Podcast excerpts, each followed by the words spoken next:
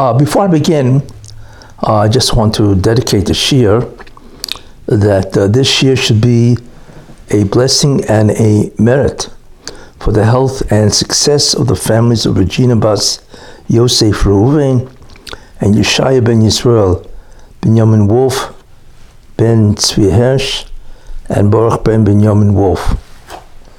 The shiur should go as a zchus for them. You know, it's interesting. I've given two shiurim about what's happening in the Middle East. But what's interesting about all this uh, is that something has happened which really we could have expected, which is not just a war in the Middle East. What is happening is a tremendous rise in anti Semitism. And it's just astounding to watch. It's all over the United States, uh, and it's in it's in all the almost all the colleges, universities, academia. It's just incredible to watch. But what people are saying is that they're glad this happened to the Jews. The Jews deserve this, and so on. And this is in spite of the fact of what Hamas did to the Jews on October seventh. It's incredible. And you hear expressions which you'd never think would come from America. What is that? Gas the Jews. That's what somebody told me. That that's what they're saying in, uh, in UCLA, uh, you know, uh, University of California, Los Angeles, and I'm sure that's happening in other places. Gas the Jews. What kind of a talk is that? That's classic Holocaust Nazi speech. And that should be repeated in America? What has happened to America? Now, I went into this quite extensively in the last year, but this certainly is unexpected. Even though we expect that, you know, after a while, the, uh, people will, uh, uh, you know, they'll start turning against the Jews, ceasefire, and all that other nonsense. It's, it's just incredible how people can even say that uh, you know, after the slaughter and mutilation of 1,400 Jews, and the fact that Hamas, by a ceasefire, will retain its ability to try to destroy Israel. I mean, what, what does it mean, a ceasefire? The whole thing is ludicrous. And uh, Biden keeps talking about this two state solution. Two state solution with who? With what? There's no such thing as a, as a partner in peace all they want is the destruction of Jews and the end of the Israel. So are they delusional? And the answer, of course, they're delusional, because that's what anti-Semitism does. It makes you irrational. Uh, but in any case, we are witnessing an incredible rise in anti-Semitism, and what that has done, it has generated a tremendous amount of fear, anxiety, whatever, depression, people realize they're waking up. Wait a minute. I thought we got rid of this in 1945 after the Holocaust. You mean it's happening again? And this is exactly how things seem to happen in 1933. This is how it begun. It began, and so on, and began to grow, and so on. You know, uh, I'm not saying it's going to happen in America, but we are looking at something which is a historical repetition of something that happened, what, how many years ago was that? You know, 75 years ago, which when you think about it, is really nothing. And we know the results of that and so on, you know? So there's no question that many people are frightened. They don't know what to do. Especially you see that there are people, uh, not only in America, but in England and across Europe, there's a tremendous rise in anti Semitism. So there's a lot of fear. So because of that, it's obviously tremendous urgent situation. How can we protect ourselves from this? You see, and that is really a very important idea that I felt should be, you know, uh, spoken about. That there is a way to protect ourselves. In fact, Chazal tell us why was the first the the second well actually even the first Beis Hamikdash why was it destroyed? Chazal tell us, the rabbis tell us, because of sinas chinam. And not only to sinas chinam, it was basically because uh, they, they uh, committed the sinning of three sins which you are asked to give up your life if you have to transgress. But there was a great deal of sinning. But the second Beis Hamikdash, that's really when you had baseless hatred. And the Chofetz Chaim and the Maharsha say that, it, that that in itself, the baseless hatred would not have destroyed the Second Temple. What did destroy it, they said, was the Lashon Hara that was generated as a result of the baseless hatred. This is what they say. So it may be that what, what uh, sparked the tremendous Lashon Hara of, the, of that generation, you know, it's, like I say, it sparked the Lashon Hara. But what really uh, uh, did it was the Lashon Hara, not the Sinas Chinam. And this is what the Chofetz Chaim says and the Maharsha. So that, in many ways, is a wake-up call. But that tells us also something. The reason why the Chofetz Chaim tells us, uh, the reason why the Mashiach does not come, why does the exile, why is it still around after 2,000 years? Because the Jews speak Lashon Hara, and that generates tremendous amount of baseless hatred. Why is, not on the Golas, why doesn't the Mashiach come? Why doesn't the Shekhinah, the divine presence, return? Basically, the sin is because of Lashon Hara. So, therefore, the greatest protection would be to have what's called Shmiras Halashon. Now, I explained last week what the mechanics of speaking Lashon Hara, what happens in any case. So, I've decided that it's worthwhile, especially because we are really in an emergency situation. It's going to get much worse before it gets better.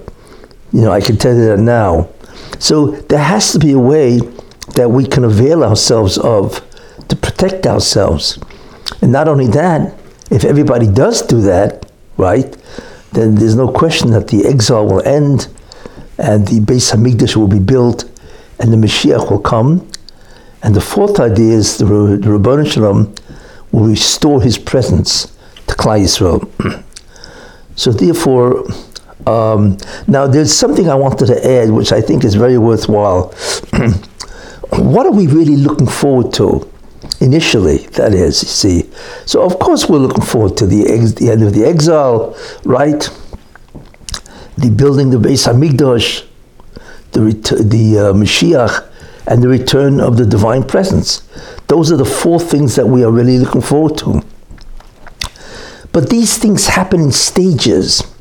So, what are we therefore looking forward to? And the answer is we are looking forward to, or we're waiting for the turnaround. This is what we're waiting for. Right now, everything is in a downhill slide. And this is part of the end, the downhill slide, and so on, which we are witnessing we wake up in the morning and we can't believe the, what the world has turned into, which means America and the entire world, that the world has become an incredibly immoral and dangerous place to live. You see. So, what we're looking forward to is a turnaround.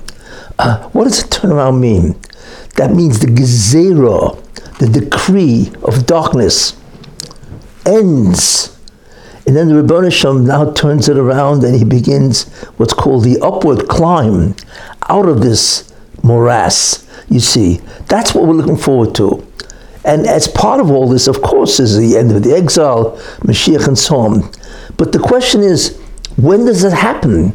When does the turnaround begin? You see, because there's an unusual feature of the turnaround. Once it turns around, because of what's called be'itoi, that the Mashiach can come either in its designated time, and there is a time that Mashiach must come. it's guaranteed. There's no longer, Yisrael does not have to do anything more to bring the Mashiach. It's called the end of time, you see.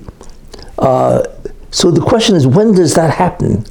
Now, what's interesting is that once that happens, once the end time has happened, and the gezerah, the decree of the darkness before the end is terminated, then that turnaround means that it is irreversible. It cannot go back, even if the Jews sin. And it's not only that, but it's unstoppable. It cannot stop. It must move forward. That's really what we're waiting for, believe it or not. You know, we want the end of the decree of the end. We want Be'itoi.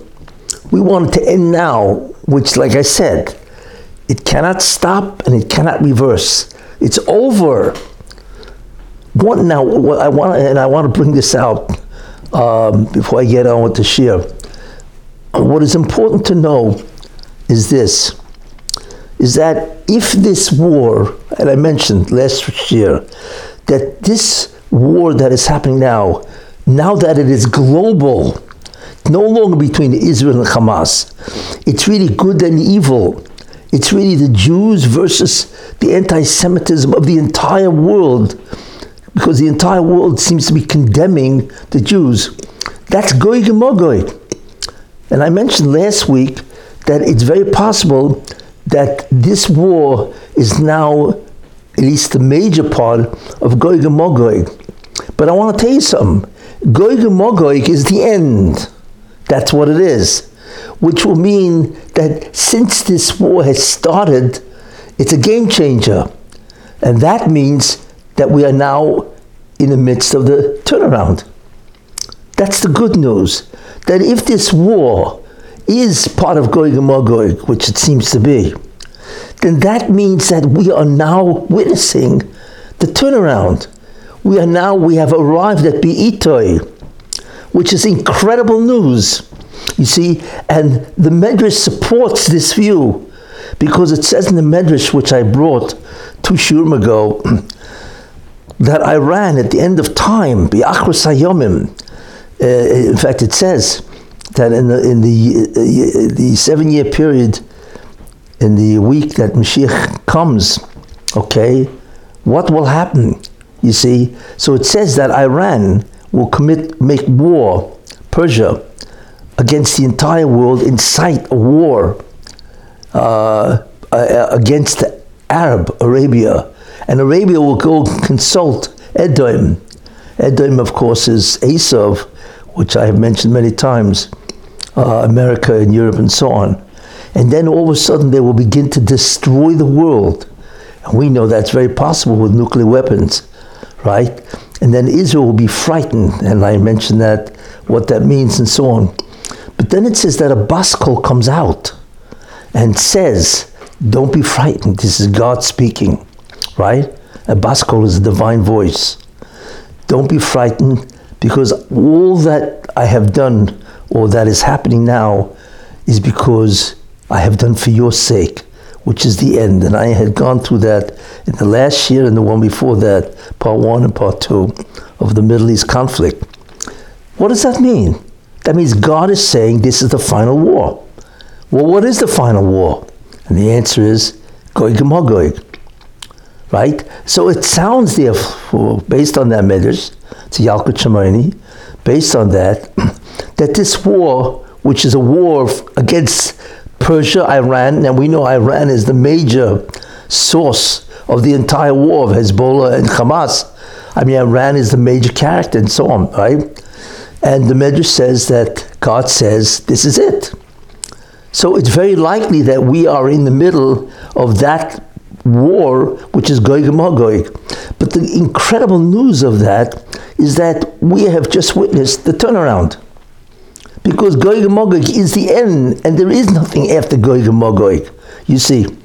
So if that's the case, like I said, we have now witnessed the turnaround, which means that we are now going to witness, based on these ideas, we are going to witness tremendous amount of victories and, and tremendous hatzlocha, success from here on in. You see, which is uh, a news beyond what we can even begin to imagine and so on, you know. And remember what I said a long time ago, that according to the Zohar, Tchias HaMesim, which is resurrection of the dead, will occur 210 years before the end of time, or the end of Olam Hazeh, this world.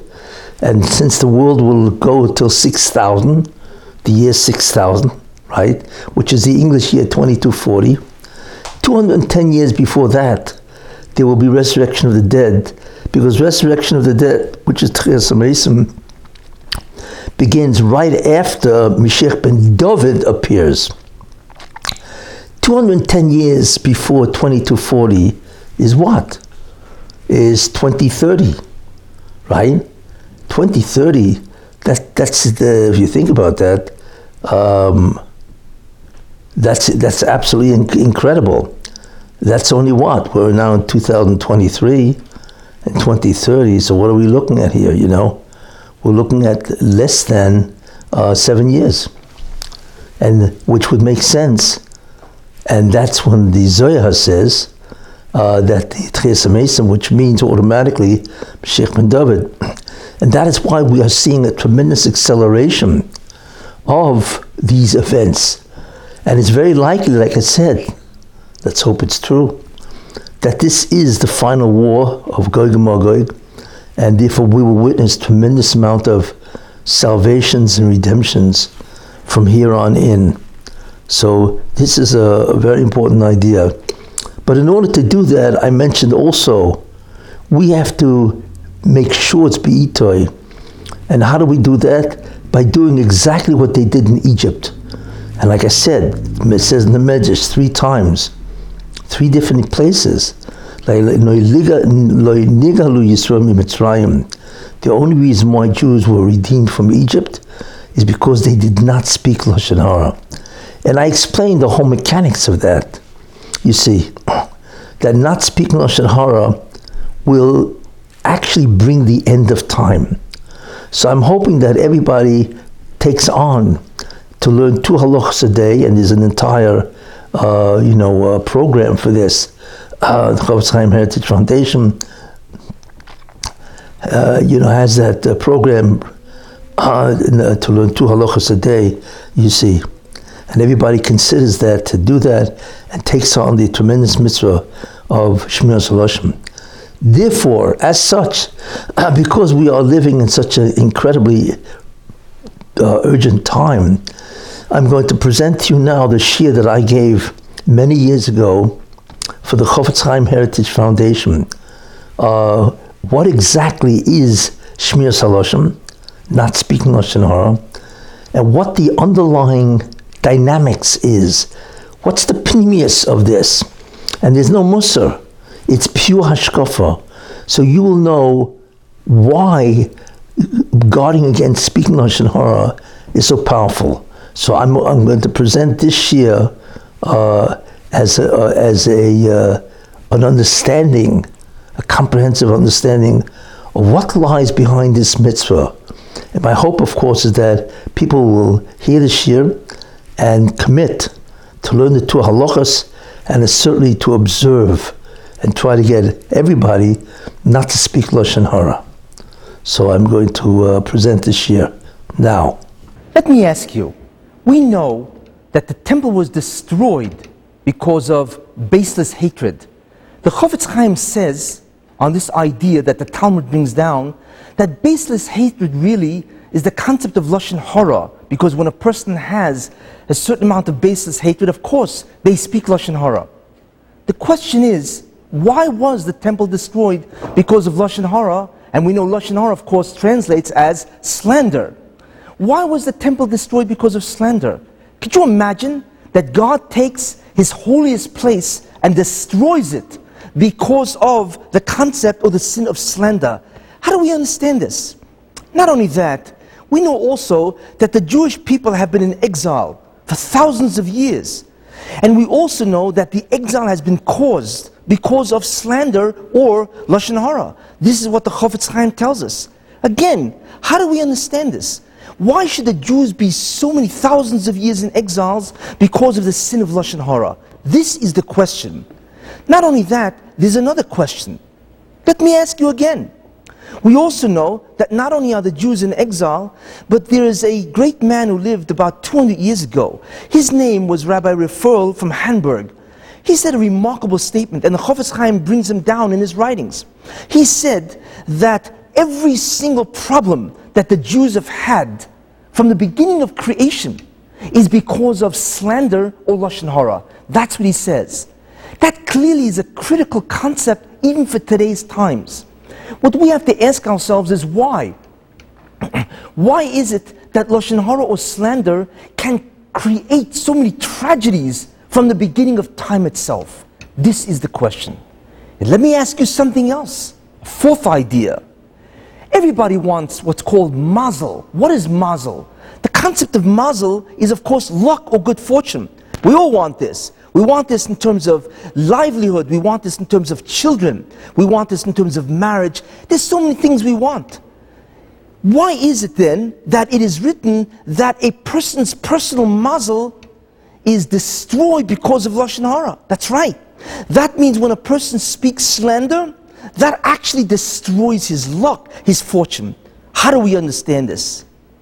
Not only these ideas, but let me show you further ideas, further Talmudic statements that clearly indicate that if you think that you understand what the concept of Lashon Hara or slander is, you are gravely mistaken. Let's take a look at some of the rabbinical statements. There's another rabbinical statement in the Medrash, and it says the following God says, I could save you. I can save you from any tragedy, any calamity, any problem. But on one condition, do not speak Lashon Hara. This is what God Himself says. The question that we have to ask ourselves is why? Why is it that God says that if you do not speak slander or Lashon Hara, that He will remove or minimize the problems that you have? This is the question that we must ask. There's another Talmudic statement that says the following What is the greatest of all the commandments, mitzvahs? I will tell you. The Talmud says that the greatest of all the commandments is learning Torah. We, we pray in the morning by the, the davening in the morning prayer, Talmud Torah Keneged Kulam, that learning Torah is the greatest of all mitzvahs. So the Talmud says, what is the greatest of all sins? The truth is, you know. The Talmud says that the greatest of all sins is speaking lashon hara or slander. That's incredible. Could you imagine? How is it possible that the greatest of all sins is speaking slander? You mean to tell me that speaking slander is even worse than desecration of the Sabbath? How can that be? And I want to tell you something. The rabbis don't exaggerate merely to win a point. Of course not. If this is what they say, then this is exactly what it means. How do we begin to understand this? How? That is the question. There is a medrash that says the following that Achov, he was Ahab, he was a king in Israel for many years. And it says that in the generation of Achov or Ahab, that the Jews worshipped idol. All the Jews worshipped idols. This is what it says. And therefore, as a result of that, because they worshipped idols, of course, it was a tremendously sinful generation. Yet that statement in the Medrash says that when they went to battle, they never lost a battle, not once. So this Medrash says the way, how is it possible? Is because in the entire generation of Achov, nobody spoke Lashon Hara. Do you believe this? It's hard to understand how that could be, that they worship idols, yet they do not speak Lashon Hara. But that's what it says. That because they did not speak slander, they never lost a battle. That is absolutely incredible. Why? That is the question we must ask. And it says in the same place that in the generation of Shaul by King David, that the Jews lost battle after battle. Even though the average child in that generation was able to expound or sermonize on a particular pasuk or verse 49 different ways. Yet it says that they lost battle after battle. Why? Because they spoke lashon hara or slander. Do you believe this? And a generation that worships idols, they never lose a battle because they do not speak Lashon Hara. Yet in the generation of Shaul, that there is so much unbelievable amount of Torah that even though there is, when they go to battle, they lose battle after battle. Why? Because they speak Lashon Hara. How do we understand this? And I will bring you one more Chazal rabbinical statement. Moshe Rabbeinu, he sees one Jew hitting another Jew, and he says to that Jew, Rasha, evil man, why are you hitting your fellow Jew? And that man turns to him and says, and this is, this is in the beginning of uh, Exodus Shemais, he says to him, who made you the boss? Are you going to kill me like you killed the Egyptian? So Moshe Rabbeinu says, and it's in the Torah, he says a strange phrase. He says, surely the matter is known. Surely the matter that I killed the Egyptian, of course, is going to be known to Pharaoh. But Rashi, right on that place, says, no, uh, that is not what Moshe Rabbeinu said.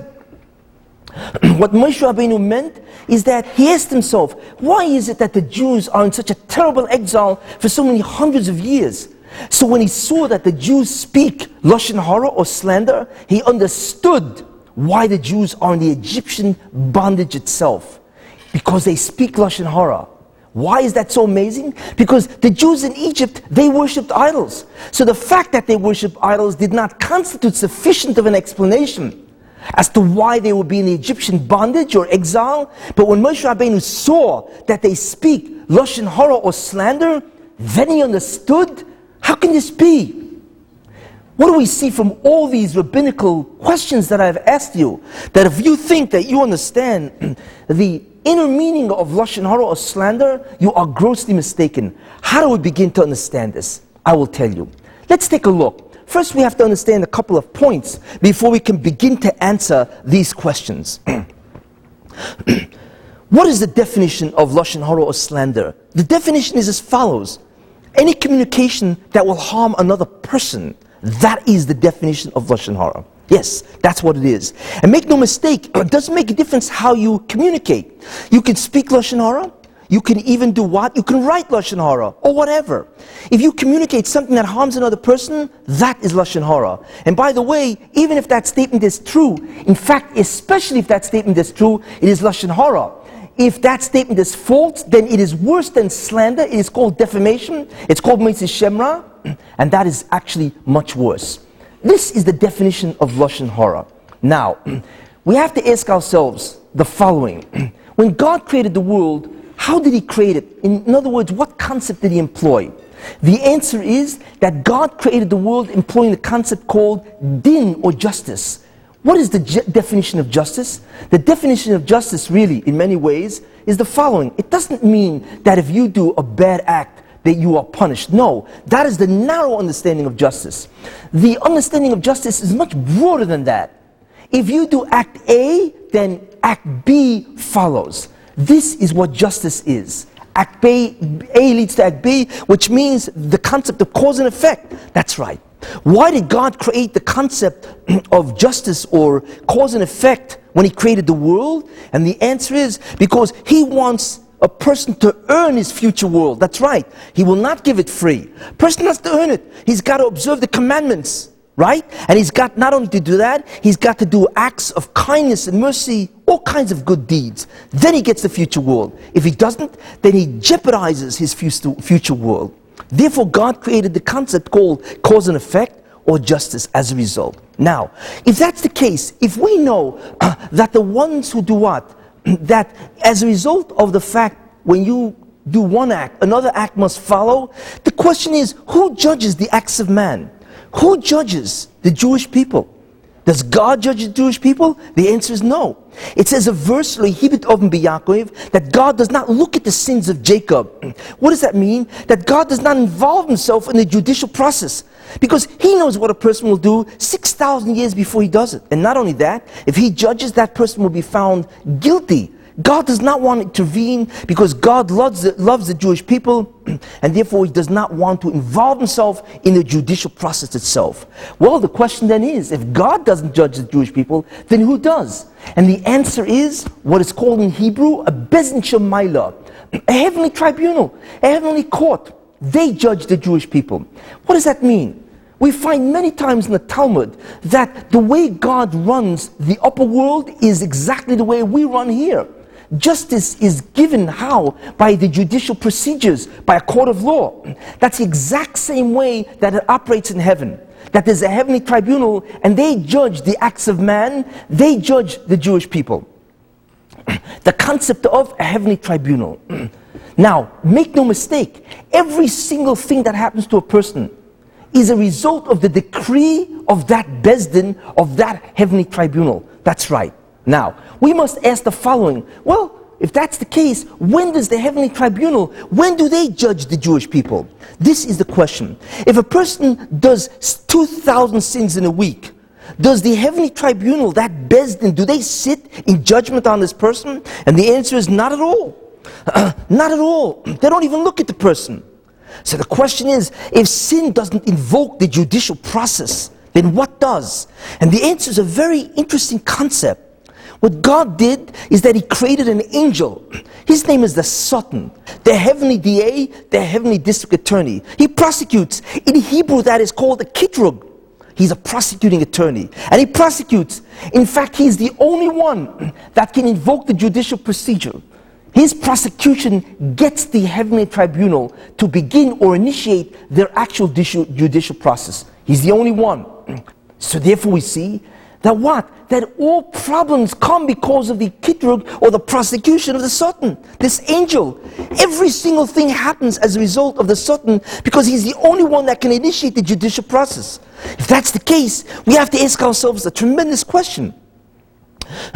Is it possible to stop this incredible angel or Satan? Is it possible? Do you have any idea how valuable that piece of information is? Of course, if you understand that every problem or tragedy that a person has is because of the prosecution of that angel, then the information how to stop it is the greatest information you could ever have, bar none. How do we stop them? I will tell you. God, as I had mentioned previously, created the world employing a certain concept called din or justice. What does din or justice mean, as I had said? It means that Act A leads to Act B. But the truth is, that's not exactly the way God did it. He really created it employing a certain peculiarity of midah keneged midah, of measure for measure. What does that mean? That is the peculiarity. What God said, it is not Act A that leads to Act B, but it is Act A that leads to the mirror image of Act A, which is the concept of measure for measure. When you do something, its exact opposite is what happens to you. This is called midah keneged midah or measure for measure. Why does God do this? Because first of all, that is absolute justice. And the second reason is because if you look at the punishment, you can actually figure out the sin or the crime because it is the mirror image of what just took place. Therefore, he created that way. Did you know that employing the concept of measure for measure, it is possible to actually intervene in the judicial process? How? I will show you. Imagine somebody comes over to you and says, You know, I owe you money and it is due today. Do me a favor. I don't have it. Extend the terms of the loan or let me pay you in installments. you think about it. you say, Okay, fine. What are you doing? You are acting with mercy or compassion. That in Hebrew is called Rahmanis. That's what you are doing. You are being merciful. Why? Because he really owes it to you now. Except you're saying, pay me later. Therefore, as a result of that, listen to an incredible absolute law. Uh, that let's assume that the Satan, that angel, that prosecuting attorney, prosecutes this person and is found guilty in the heavenly tribunal. Can this court of law, this heavenly tribunal, walk over to the Satan, the angel, and say, "Okay, we want you now to begin to execute the judgment"? And the answer is no. Uh, the heavenly tribunal walks over to a file cabinet that this person has. And every person has it. he walks over and he pulls it open and they take a look. If that person did acts of kindness and acts of mercy, then measure for measure, this court must also act in that way. Uh, so what they do is they suspend the judgment itself. What is the advantage that this person has? Since they don't remove it, they suspend it. the advantage is, is that this person can repent. He can do tshuva, which is repentance, and as a result of that, uh, the entire case is thrown right out of court. Uh, therefore, we see uh, that utilizing the concept of measure for measure, it is actually possible to stop the judicial process. Imagine you walk over to somebody, you say to that person, You know, you did me a tremendous avla, which means an injustice. But you know what I'll do? I will forgive you. I want to forgive you. I will overlook what you did to me. What is that person doing? He is doing what's called in Hebrew Mavi Amidoisav, which in English means he is overlooking, he is forgiving a person that the trespass that this person did to him. Therefore, the rule is that if your name is brought up for prosecution, before they even begin, what happens is the court opens your file, and if they see that you did acts where you forgave somebody, then immediately they take the prosecution itself the case and they throw it right out of court. Exactly. Measure for measure. Look how powerful that idea is. But what did I say? I said that the greatest way, of course, to avoid judgment, right, is to avoid the whole concept of prosecution, to stop the Satan. But how do we stop the Satan? This is the question. I will tell you. Imagine this is a courtroom, right? And on in here you're sitting, your soul is sitting, and in front of you there's this awesome angel. Who is this angel? The Satan, that uh, that angel that of course is a prosecuting attorney. He is sitting there and he's prosecuting you, right? What is the Satan doing? Well, he's doing exactly what he's doing. He's prosecuting you, correct? But wait a minute, what is the nature of every prosecution? I will tell you. You remember, it's Lashon Hara, it's slander. Do you remember what the definition of slander was? The definition that, of slander is any communication that will harm another person. That is the definition of slander. But isn't that exactly what this Satan is trying to do? Isn't that that he's trying to harm this person, except it is permitted for him to speak slander because that's his job. But that's really what he's doing. Therefore, come in here, this unbelievable secret that is revealed to us. First of all, it comes from the Zohar, and the Chofetz Chaim says it dozens of times all over his writings and so on. This is also brought down by many, many great men of Israel, the Dubno Maggid, Rab Chaim Vital, and so on. Uh, they say an incredible secret. What? That just like measure for measure can what? Can stop the judicial process, I had previously mentioned. It can also initiate the judicial process, measure for measure. What does that mean? It means the following. Imagine you walk over to a person and you start speaking Lashon Hara or slander. What are you really doing? You are condemning that person. Therefore, measure for measure, because you condemn another person, another Jew, therefore the Satan has the right to condemn you once. That's right. For every prohibition of slander, he can condemn you or prosecute you once. Because every condemnation is really a prosecution uh, in his terms. This is what we see, this incredible secret. In other words, slander or Lashon Hara has the unbelievable power to make available all your sins to the heavenly district attorney. That's right, to the angel called a prosecuting attorney. That's what it does. It exposes everything to him. It makes available to the prosecuting attorney himself. This is the secret of Lashon Hara. Imagine, you get on the telephone because you have an hour's break, right? You get on the telephone, you call up your friend, and in that conversation of an hour, you have spoken 500 prohibitions of slander that means that you have been condemned. You have been prosecuted by this angel 500 times. Could you imagine what that is? Be prosecuted 500 times? Imagine a guy walks over and he picks up the phone and he calls the police and he says to them, You know, I just committed a crime. Why don't you come and get me? What would you think about this person? Well, you'd say, He's crazy. But do you know that's exactly what you do when you speak Lashon Hara slander? It's like walking over to the door or the house of the Satan, that angel who's the prosecuting attorney, you press his doorbell and he opens up the door and he answers you and he says, Yes. And you say to him, Well, you know, I got an hour's lunch break. Why not go to court? He's only too happy to oblige, except you're the defendant. This is exactly what happens.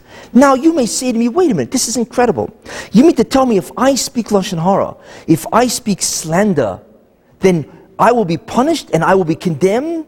And I will of course say yes. Now, the question we have to ask ourselves is now, who is judged? That's right. I will tell you. Three people are judged. The one who speaks Lashon Hara is judged. Why? Measure for measure. because this person speaks Lashon Hara or slander, so the court turns to the Satan, this angel, and says, hey, come on over. Come on over and prosecute, because you're the prosecuting attorney. Come on over and prosecute or condemn, because this person condemns, you condemn too. Who else is judged? I will tell you, the one who listens to Lashon Hara, that person is also judged. Why? Because the court says to the Satan, the prosecuting attorney, hey, come on over. We want you to prosecute. He listens. We want to listen to what you have to say about him. Therefore, he is also judged. And you know who's also judged besides these two? Yes, the subject of the conversation. He is also judged. But you're going to say, why? Why should he be judged? You'll say, hey, it's bad enough that what? That they talk Lashon Hara about me or slander. I got to get schlepped to the court also? And the answer is yes. Why? Because of another concept. That concept is called Ayin Hara, evil eye. That's what it's called. What does that mean? What exactly is the concept of an evil eye? it is a misunderstood concept. I will tell you what it means. It means as follows Because of the lofty nature of the neshama, of the soul of a Jew, if you look at another Jew and you question that person's position, why does that person have this thing? Automatically, because of your power, the court, the heavenly tribunal listens and they say, wait a minute, let's check it out. Let's begin a judicial inquiry or investigation. Does he deserve to have what he has? That's what an ayin hara does. That's what an evil eye does. It initiates a judicial inquiry about that person. Now, I want to tell you something. Do you know that most of the things that a person has, the Jewish people have, is because God loves the Jewish people. He gives it to them anyway, even though they don't deserve it. Therefore, the last thing you want is a judicial inquiry or investigation that they will check out, they will scrutinize to see do you deserve to have what you have? And of course, you don't want that. That's the concept of an ayin hara. When a person gives another person an ayin hara, when one Jew gives another Jew an ayin hara, automatically he initiates a judicial inquiry. And that's very bad for the Jew that he's doing it to. In fact, the Talmud says, what thing is successful? If you want to begin a new venture or whatever, don't tell people because other people can give you an ayin hara, and as a result of that, it will be taken away from you. That's what the Talmud says. What do we see from this? An incredible concept. It is a result of the ayin hara that people give, and a result of the fact that a person who speaks or listens lashon hara that they're all judged. Could you imagine that 90% of the Jewish people are judged every day? Why? Because either you've spoken slander, you've listened to slander, or you are the recipient, you are the subject of somebody else's conversation. They're talking about you. Do you imagine when 90% of the Jewish people that they are judged every day? That is absolutely incredible. I want to tell you something. It is not the sins of the Jews that destroy the Jews. It is the lashon hara or the slander because it reveals everything to the heavenly district attorney of what a person did. That's what destroys the Jews. And not only that, do you remember I said that Lashon Hara destroys mazel or good fortune? Yes, it does. Do you know why? I will tell you. Because think about it. The Jewish people do a tremendous amount of mitzvahs, of commandments. Tremendous amount. Tremendous amount of acts of mercy and kindness. Why is it that we, on a personal level, don't have mazel, good fortune, as a result of this? Whether it be in terms of uh, marriages or parnasa, livelihood, or as a result of any other thing, having children, or good fortune in general. You know why? because people speak so much Lashon Hara and they're always being judged. And they're found guilty and therefore they're always being punished. Therefore, since they're in court 90% of the time, as a result of that, their mazel is defunct, which means that their mazel can never come to fruition because they're always being judged because of the lashon hara that they spoke. Do you realize that 90% of the reason why you're in court is because of your fault? Your lashon hara is what put you in court. What happens if a Jew does not speak Lashon Hara? Then not speaking Lashon Hara, which is called guarding your tongue, or in Hebrew it's called Shmiras Halashon. That's an umbrella policy. What does that mean? That means it guards you every which way. Therefore, if you don't speak Lashon Hara or slander, then the, the Satan, the prosecuting attorney, the Satan himself cannot speak against you. You don't speak, he cannot speak. If you don't listen to Lashon Hara, then the Satan, the same idea happens. Because you don't listen, so the court says to the Satan, which the prosecuting attorney, we do not want to listen to what you have to say because he doesn't listen, we will not listen to what you have to say, measure for measure. And if you don't listen to Lashon Hara, then even if you are the subject of somebody else's conversation, that's right, uh, and the Satan wants to prosecute you, they can't, he can't do it. Why? Because since you don't listen, so the court says to him, the heavenly court, we will not listen to what you have to say, even if the reason why you want to prosecute is because of an evil eye, and an ayin hara.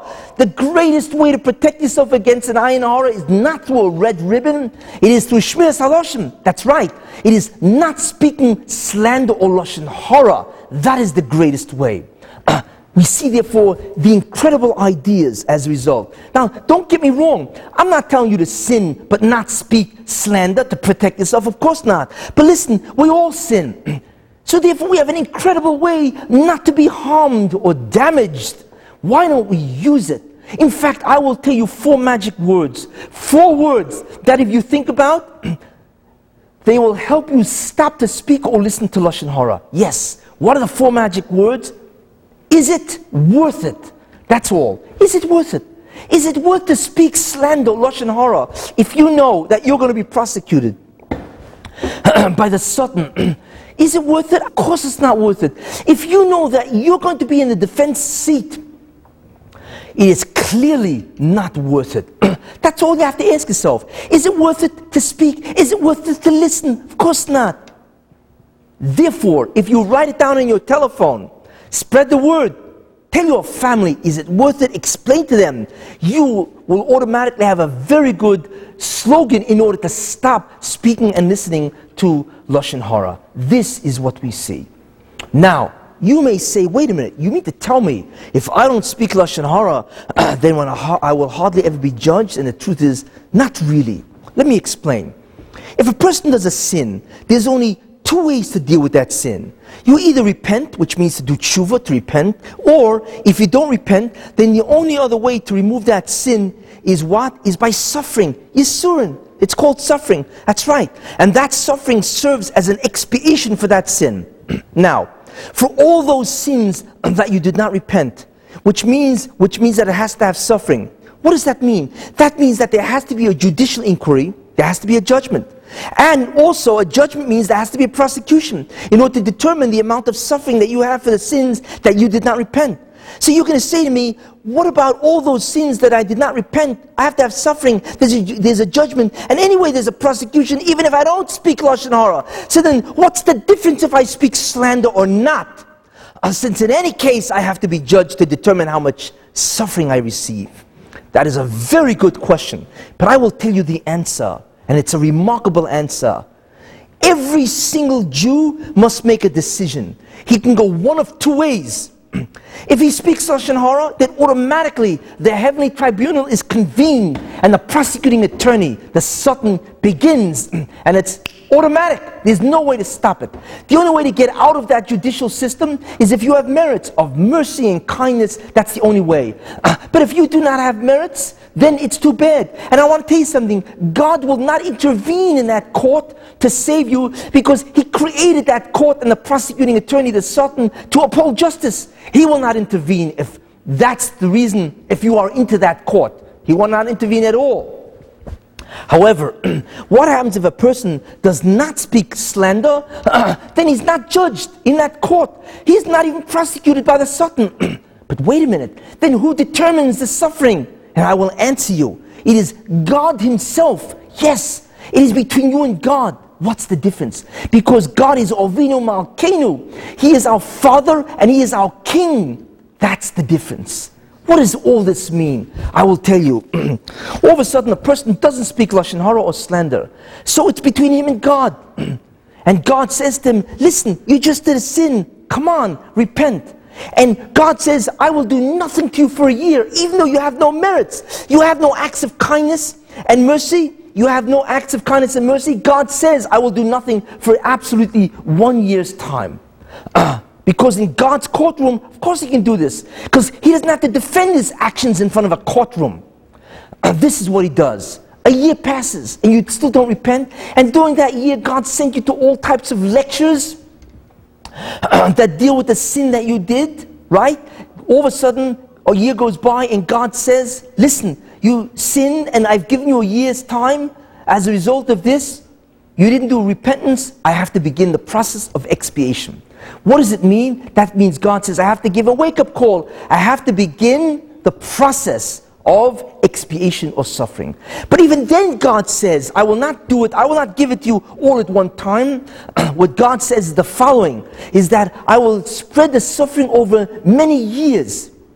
Many years. And as a result of that, it's much easier to bear this is what happens. Whereas in that courtroom, have you been there because of the Lashon Hara you spoke? Of course, they would give you everything immediately. But in God's courtroom, He waits a year, and not only does He wait a year, but even when He decides to do it, He spreads it over many years, and He doesn't do it to your physical body, He does it to your possessions instead. Look at the incredible difference. But imagine if we didn't speak, what a different life we would have. That every time God judged us, it would be only between Him and us and not to the court.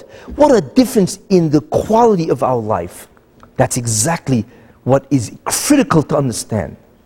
Once we understand this, what do we see? we can now answer all the questions that I have asked previously. Now, why does God say that if you do not speak Lashon Hara, slander, I will minimize or reduce your problems? What God says is the following that if you don't speak Lashon Hara or slander, it's between you and I. And if it is between you and I, then fine, I will reduce your problems, I will remove them, even if you don't have any acts of mercy and kindness. Whereas, had you been in that other court because you spoke slander, what could they do for you? If you have no acts of mercy and kindness, of course, they would immediately judge you and they would punish you. That's what God says. If you don't speak Lashon Hara, then I will reduce and minimize or remove your problems and tragedies, even though you don't have any acts of kindness and mercy. Why is Lashon Hara or slander the greatest of all sins? And the answer is, or one of the possible answers is that it's not the worst of all sins. What does that mean? of course, other sins like desecrating the Sabbath is worse than speaking slander. But let me ask you something which is worse? Imagine, is it worse to do a crime or is it worse to call the police and tell them that you did a crime? Because that would not only tell them, that would not only alert them that a crime was done, but they would know who did it. That's the difference. If you do a sin like desecration of the Sabbath, what does that mean? That means you've done a uh, desecration of Sabbath, but what happens? The Satan doesn't know about it because you have not spoken slander. But what happens if you speak Lashon Hara? So not only is that a sin, but besides that, you have also made him aware that you have, of, of all the other sins that you've done, and as a result of that, everything is exposed. That is why Lashon Hara is the worst of all sins in its consequences, even though the other sins are the worst in terms of its severity. Achav or King Ahab, why is it that even though his generation worshipped idols, they never lost a battle? And what's the answer to that? because since they never spoke Lashon Hara, the Satan didn't know exactly. The prosecuting attorney didn't know they were worshipping idols. Therefore, they were never judged, and therefore they never lost a battle. But wait a minute, God knew what they were doing, but remember what I said? That God does not intervene in the judicial process, and therefore He's not going to tell the Satan or the court exactly what the Jews are doing. Therefore, they were never judged, and as a result of that, they, they won battle after battle no matter, even though they worshipped idols. But in the time of King, of, of uh, King Shaul by David HaMelech, even though they, of course, did not worship idols, and even though there was an unbelievable amount of Torah that they knew in those days, when they went to battle, they lost because the generation of Shaul, King Saul, spoke Lashon Hara, and therefore they lost battle after battle. Moshe Rabbeinu, he says, Of course I know that the Jews worship idols in Egypt, but why would they be in such a terrible exile? Because if they don't speak Lashon Hara, then there's no judgment. But when he saw that the Jews do what? That the Jews speak Lashon Hara? Because this Jew was about to inform on, inform on him um, of what he did, then he understood they speak Lashon Hara. Therefore, Dova, surely the matter is known, surely the matter that they worship idols is known to the heavenly district attorney, to the Satan himself. Therefore, the exile of Egypt is such a terrible exile. this is what we see. Imagine the consequences of speaking Lashon Hara, and imagine the consequences of guarding your speech and not speaking Lashon Hara. Now, I want to tell you something. This really is the first dimension of the concept of speaking slander. But in truth, there's a much greater dimension that answers the question why the temple was destroyed, why we are in exile, and why all the problems of the Jews fundamentally come because of the slander of the Jews. and not only that, this concept, the answer to these questions, is the basis of all Jewish history, as you will see. And because we don't know about this idea, the Satan dances on our heads exactly. Therefore, it is critical that you must know this information. And not only that, but this information will tell you how you can stop the terrible rise of anti Semitism and the bloodshed that is happening in Israel. This will actually tell you what you can do to actually stop it. What is that information? God creates the universe. How does he do it? What he does is that he sends forth a flow of holiness. It's called a shefa in Hebrew. It's called a tremendous a divine energy or a divine force. This is what he sends for. Forth. Every single thing that exists must be connected to God and must receive this incredible divine force, this divine holiness. In fact, everybody's connected to a cable to God. It's an invisible cable. And through that cable flows this divine holiness or this divine force. If somebody were to walk over to this cable and cut it, you would instantly cease to exist. Why? Because you must receive this force in order to exist. And in order to maintain your existence, this is what must happen. Everything is connected. Now, in the beginning, Adam Harishon, the first man, Adam, he was commanded not to eat from the tree of, of the knowledge of good and evil. That's right, that was his command. and as a result of this, had he done this, then who knows what the world would have been. However, instead of not eating from the tree, he ate from the tree. Why? Because of the snake or the nachash. The snake was the mouthpiece of the Satan, and the Satan was trying to tempt him, of course, to do that sin. This is what Adam Harishon did. So therefore, what Adam did is he bought into, he gave credibility to the Satan himself. He gave credibility or he believed that which the Satan was saying. Therefore, as a result of that, God comes over to Adam Harishon. He comes over to the first man and he says, You know, until now, your job was to ignore the advice of the Satan. That's right. You have to ignore what he says. But now, since you believed him and you gave him credibility, it is no longer the job just to ignore his advice. You must destroy the Satan. You must destroy the prosecuting attorney. You must destroy evil itself. You must annihilate it, obliterate it. But the question is wait a minute, how? How can Adam destroy the Satan?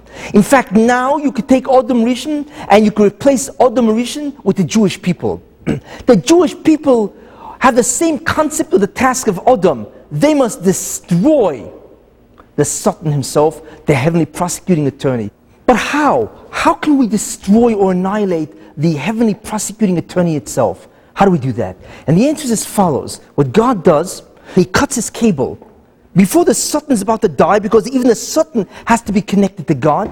So before he's about to expire, he takes his cable and he connects it to the cable of Adam, of man himself. And therefore, it comes down like a Y. It comes down from heaven and it splits. One side goes into Adam Harishon, and the other side goes into the Satan. Replace Adam Harishon with the Jewish people. That means that every Jew is really connected to the Satan. Now, there's only enough energy or divine force that comes down that enables only one side to survive, not two. Which automatically means that the relationship between the Jew and the Satan is one of survival or combat. That's right. This relationship is called an inverse relationship, it's called a seesaw relationship.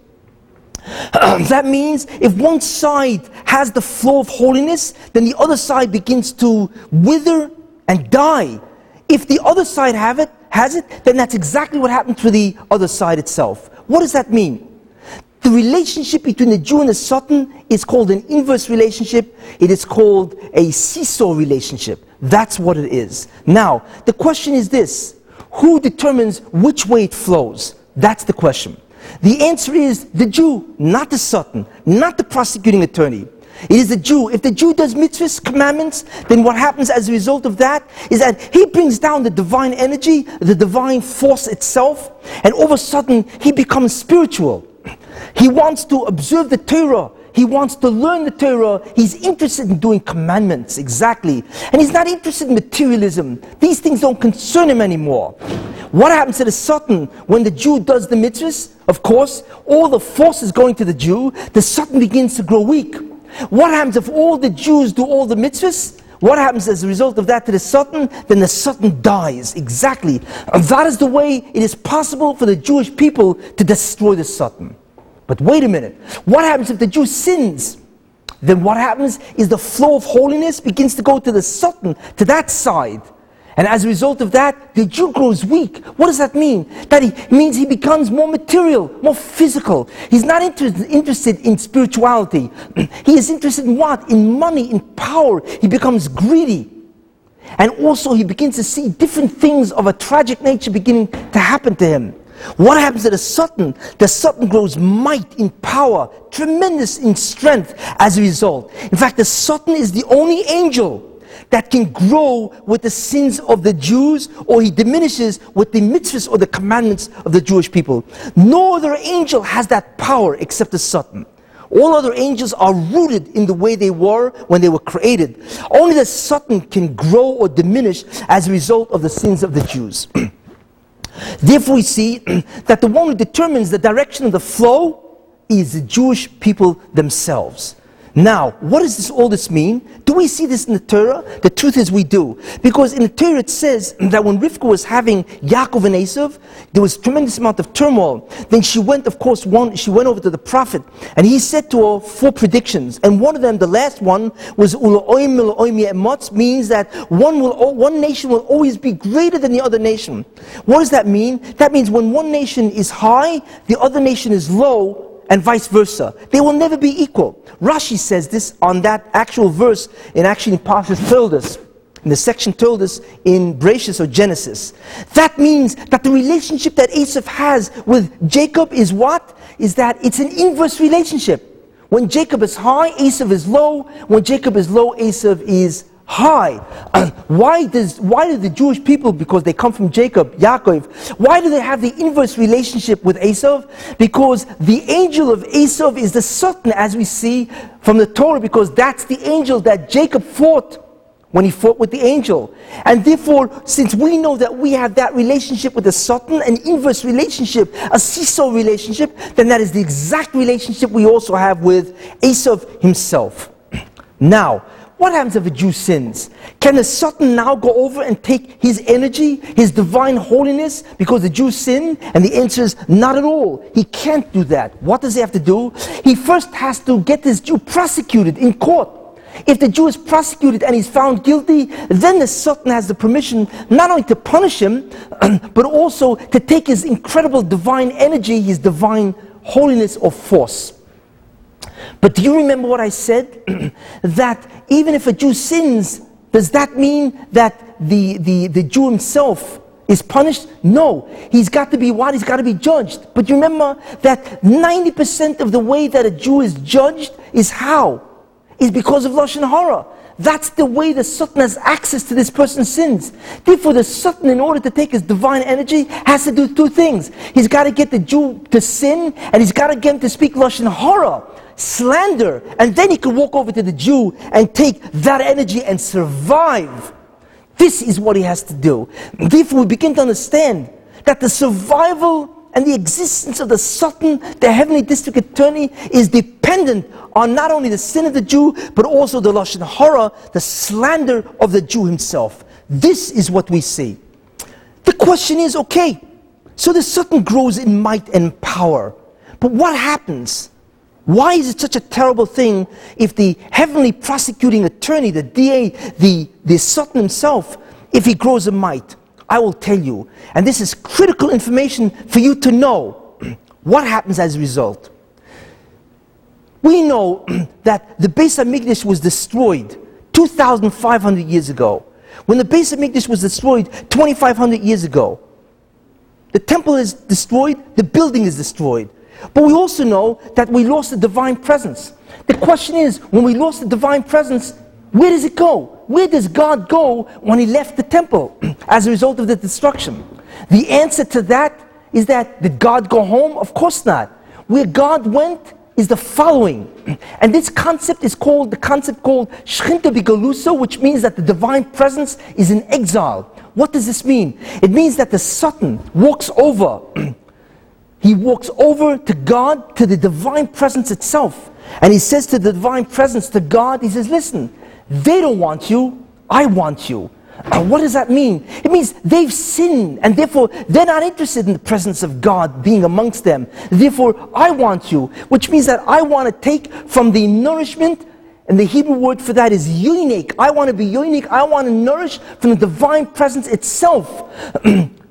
God says, Yes, you can take me. What does that mean? Not that God, of course, is forced, but what God does is He allows the Satan to nourish off the divine presence itself. because the Jews have rejected God and therefore they have lost the divine presence and therefore the Satan is now able to, by justice itself, to take the divine presence. But what does the Satan do with the presence of God? What does he want from it? And the answer is a very important concept. This is what he wants. the Satan takes an understanding of the nature of God, which is what the Jews had.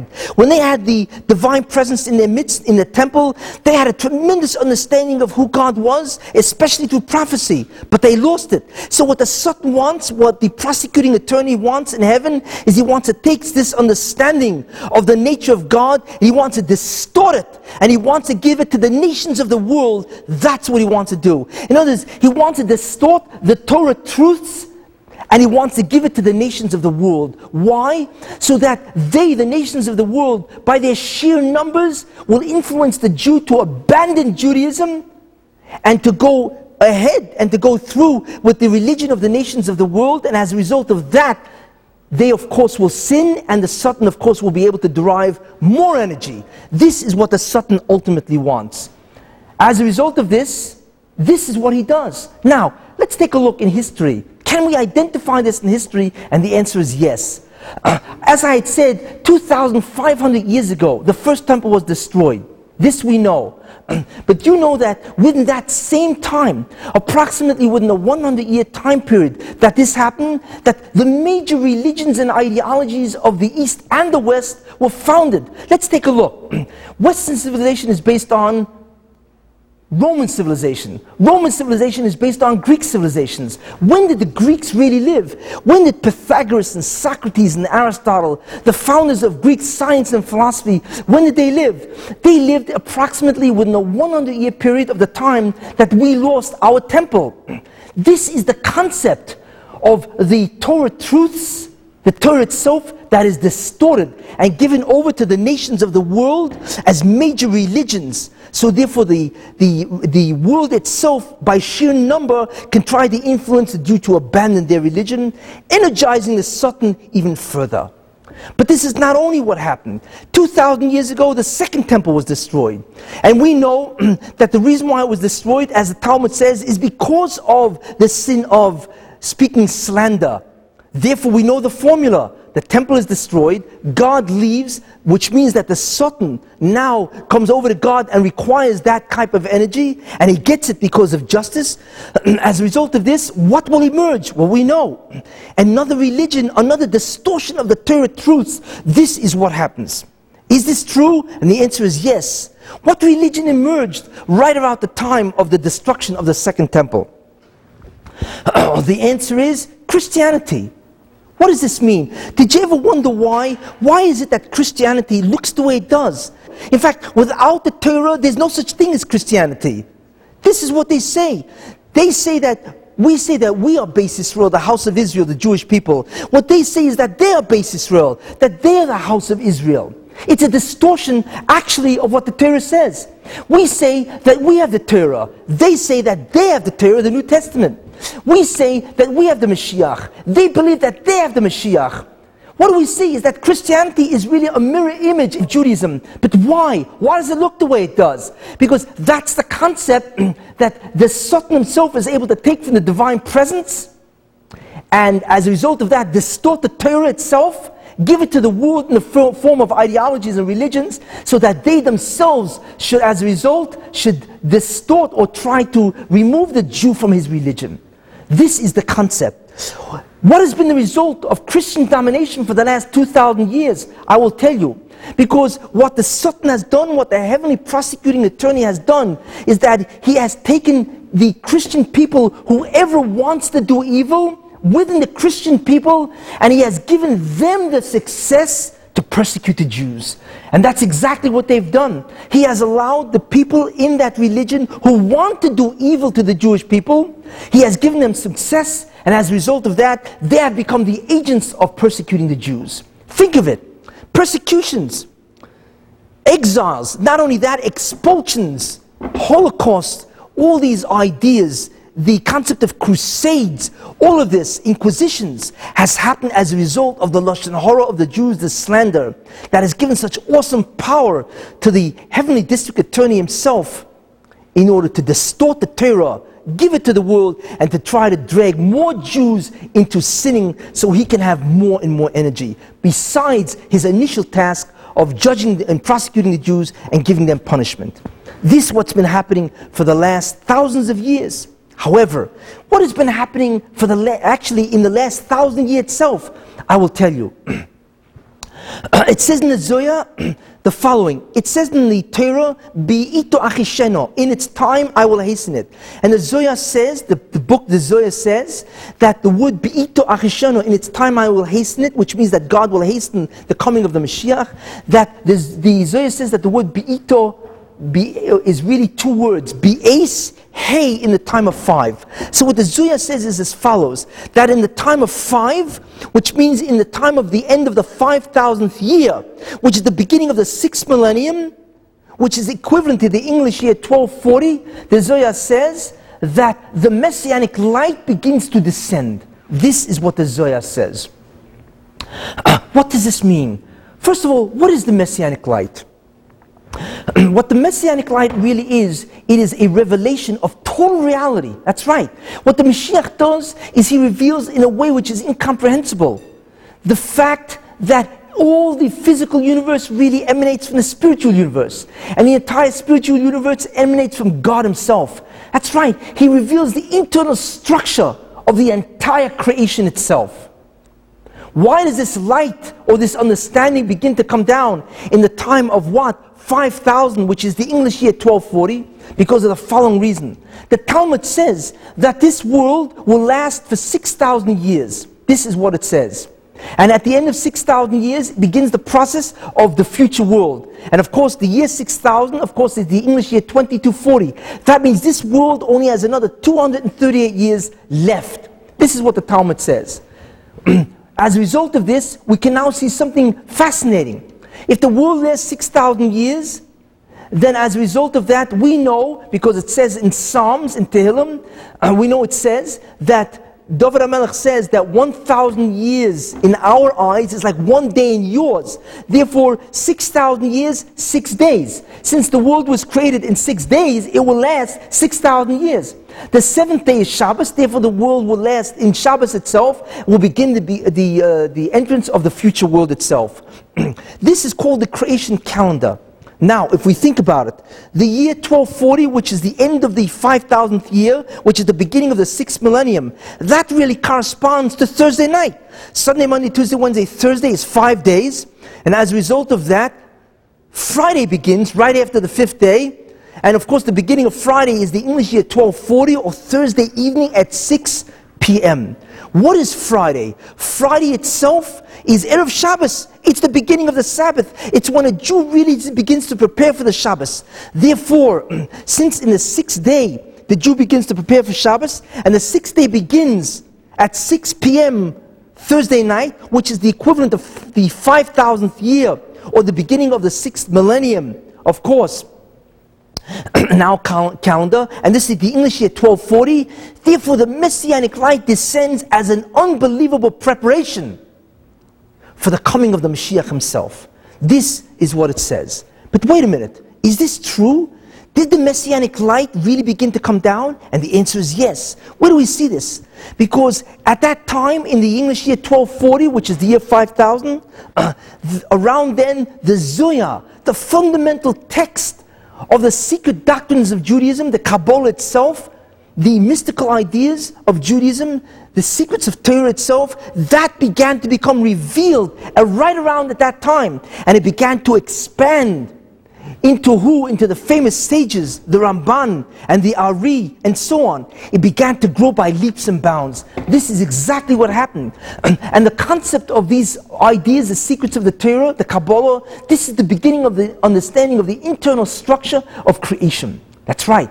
This is the beginning of the understanding of the messianic light. So we see that it actually happened around that time.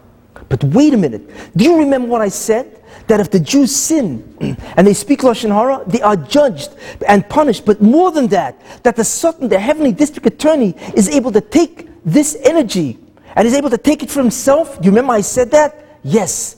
Therefore, if we are getting the messianic light, it means that if we sin and speak Lashon Hara, it means that the Satan is able to take the messianic light itself for himself. But what does that mean? What does it mean? What does the messianic light look in the hands of the Satan? And I will tell you. And the truth is that all of you really know, but you're not used to hearing it this way. The messianic light in the hands of the Satan, because of the sins and the Lashon Hara, the slander of the Jews, is really science. That's right. What is science? Science is nothing more than the ability to understand the internal structure of the physical universe. If you are a biologist and you are studying DNA, you are studying pathogens, bacteria, viruses, and so on. If you are a physicist, then you are studying subatomic particles. You are into the internal structure of matter. Whatever it is, science is nothing more than the ability to perceive the internal structure of the physical world. what enables science to do that is fundamentally the messianic light. But what happens? Science is like a knife in the hands of a surgeon. It cures. In the hands of a killer, it kills. What does that mean? What the Satan does is he takes this incredible ability to perceive the internal structure of the physical universe and gives it to the nations of the world. Why? Because he wants them to use it to drag the Jews away from religion. How? Do you know that the world was never atheistic until the advent of science? The world always believed in a supreme being. Whether it be one being or many beings, they always believed in the belief of a God. However, with the advent of science, people became, became atheists because they replaced religion with God, they replaced it with science. Therefore, what the Satan ultimately wants to do is to allow the, the Jewish people to become so enamored of the beauty of science is that they will be dragged away from Judaism itself. this is the Satan's ultimate objective. Do you know how many incredible amount of Jewish minds we have lost because they've left the yeshiva or they have left Judaism to go into the world of science, to go into the world of universities? An incredible amount of talent we have lost. And that's exactly what the plan of the Satan is. 1990. What is 1990? 1990 is 5,750. What is that equivalent to on the creation calendar? That is what? That is 12 o'clock noon, Friday of the creation calendar. What happens Friday at 12 o'clock noon? Well, the sun begins to set, never to rise. And what, what does that mean? That means a Jew begins to prepare for the Shabbos in, with tremendous intensity. That's right. Uh, as a result of this, Friday at 12 o'clock noon, the messianic light begins to descend with tremendous amount of force. Exactly. Do you have any idea what's been happening since 1990, which is 5,750, and which of course is 12 o'clock noon Friday? I will tell you. Science has been growing by leaps and bounds. Incredible. Do you know that there are 7,500 journal articles that are published daily? That's right. You have any idea what that means? That means that science, that the sum total of human knowledge doubles every five and a half years. Nine, of every, nine out of every ten scientists that ever lived, he lives today. In fact, scientists themselves cannot believe the incredible growth in science that is happening today. there wasn't much difference between a man who lived in 1840 and somebody who lived in 1840 BC. E, there wasn't much of a difference, but between 1840 and 2002, the difference is so vast that we cannot even begin to comprehend the advancement of civilization. How do we understand this? Because the amount of messianic light that is coming down after 5750, which is 12 o'clock noon on Friday, is absolutely enormous enormous intensity. But where's it going? It's going to the nations of the world to try to get the Jewish people to leave their Torah and, on the contrary, to abandon it and go into the world of science and to go into all the other secular areas, secular knowledge itself. What's happening to the Jewish people? Let's take a look. Wherever we are, we see that the Jewish people, in many ways, have abandoned Judaism. How many really, how many Jews are left that are Torah observant itself? We have been all over the world. There's a tremendous rise of anti Semitism. Not only that, there's a tremendous rise of bloodshed in Israel, in Eretz Israel, in the land of Israel, and so on. What does all this mean? This fundamentally is because the Satan takes an enormous amount of energy that we ourselves should be getting. Imagine if you do not speak Lashon Hara, then you are hardly ever judged. If you are hardly ever judged, then you will hardly ever be, of course, you will not be found guilty. You will not be punished. You will certainly not be prosecuted. And not only that, you will retain all the mazel, all the good fortune that you deserve. This is what will happen. However, and not only that, the Satan will not be able to take any of you uh, from your divine flow. He will not be able to destroy the Jewish people because of the strength that he derives. And not only that, but he will not be able to take of the messianic light.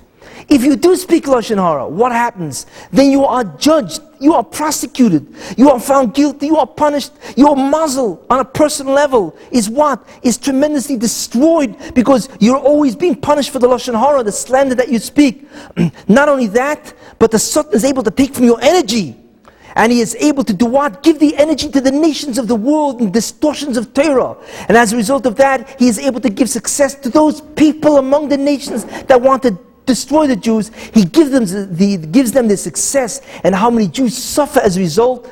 And besides that, he's able to take this messianic light and give it to the nations of the world. Do you imagine the results of speaking Lashon Hara? Let me tell you something. That Lashon Hara or slander is the greatest devastating force known to the Jews. Bar none. This is what we see. I want to tell you something. What got the Jews out of Egypt? Do you know that it says in the Medrash, it says three times that the reason why the Jews got out of Egypt is because they did not speak slander or Lashon Hara. That's what it says. How do we understand this? As follows. Because God wanted to take them out after 210 years because they had descended to the 49th level of defilement, which it says in the Medrash. Therefore, He wanted to take them out after 210 years. Really, they were supposed to be there 400 years. But he wanted to accelerate the process. But there was a problem. What was the problem? Is that the Satan stands in front of him and says, No, you can't take them out according to justice because they sin and they worship idols. So there was a tremendous problem. So what God did is he looked down to the Jewish people and he said to the Jewish people, He said, My children, you must help me. You must stop by yourselves the heavenly prosecuting attorney.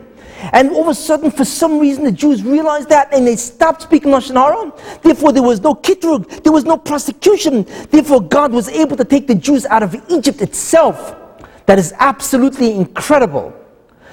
We know that it says, uh, again, another pasuk or verse, it says, that the second redemption, which means that which comes now, is going to be exactly like the first. Just like was the first, the Jews got out of Egypt because they did not speak Lashon Hara. That's exactly what's going to happen in the second redemption, is that the Jews are going to get out because they do not speak Lashon Hara or slander. Did you ever wonder why there's a tremendous rise of consciousness among the Jewish people for the last 15 to 17 years? About not speaking Lashon Hara or not speaking slander? Do you think it was an accident? No, because we are entering the Messianic era. This is the beginning. We see it clearly all over. What God needs in order to accelerate the process is the same thing He needed in Egypt. He needs us to stop the prosecution, the heavenly DA. He needs a Satan to stop so he can accelerate the process and as a result of that, take the Jews out of the exile. So, in effect, what God is saying to the Jewish people, He's saying, Listen, my people, you must help me to accelerate the process. Do not speak slander. You stop the Satan, the prosecuting attorney, and I can accelerate the process. This is what the Rebbe is doing. He's begging us to stop speaking Lashon Hara. there was a lake, and on that lake, there was a king, and on that lake, his royal family went boating. And the king is on the other side of the lake. And in that boat was his queen and the prince and princesses and so on. All of a sudden, a wind goes by and overturns the boat. And the king sees in front of his eyes that the boat overturns. And in front of his eyes, his own kids, his royal family is dying. And the, kid of, the king, of course, what can he do? All of a sudden, he sees an officer at the other end of the lake and he screams out, Save my family! And that officer hears, he jumps in, and as a result of that, he saves the family. What will that king reward this officer? Do you think he will merely give him some kind of reward because he obeyed the order of the king? Of course not. This person did the greatest thing of all. He saved the family of the king. Imagine when you don't speak Lashon Hara, it is not only your personal mazel, your personal fortune that you restore, but you save the family of God.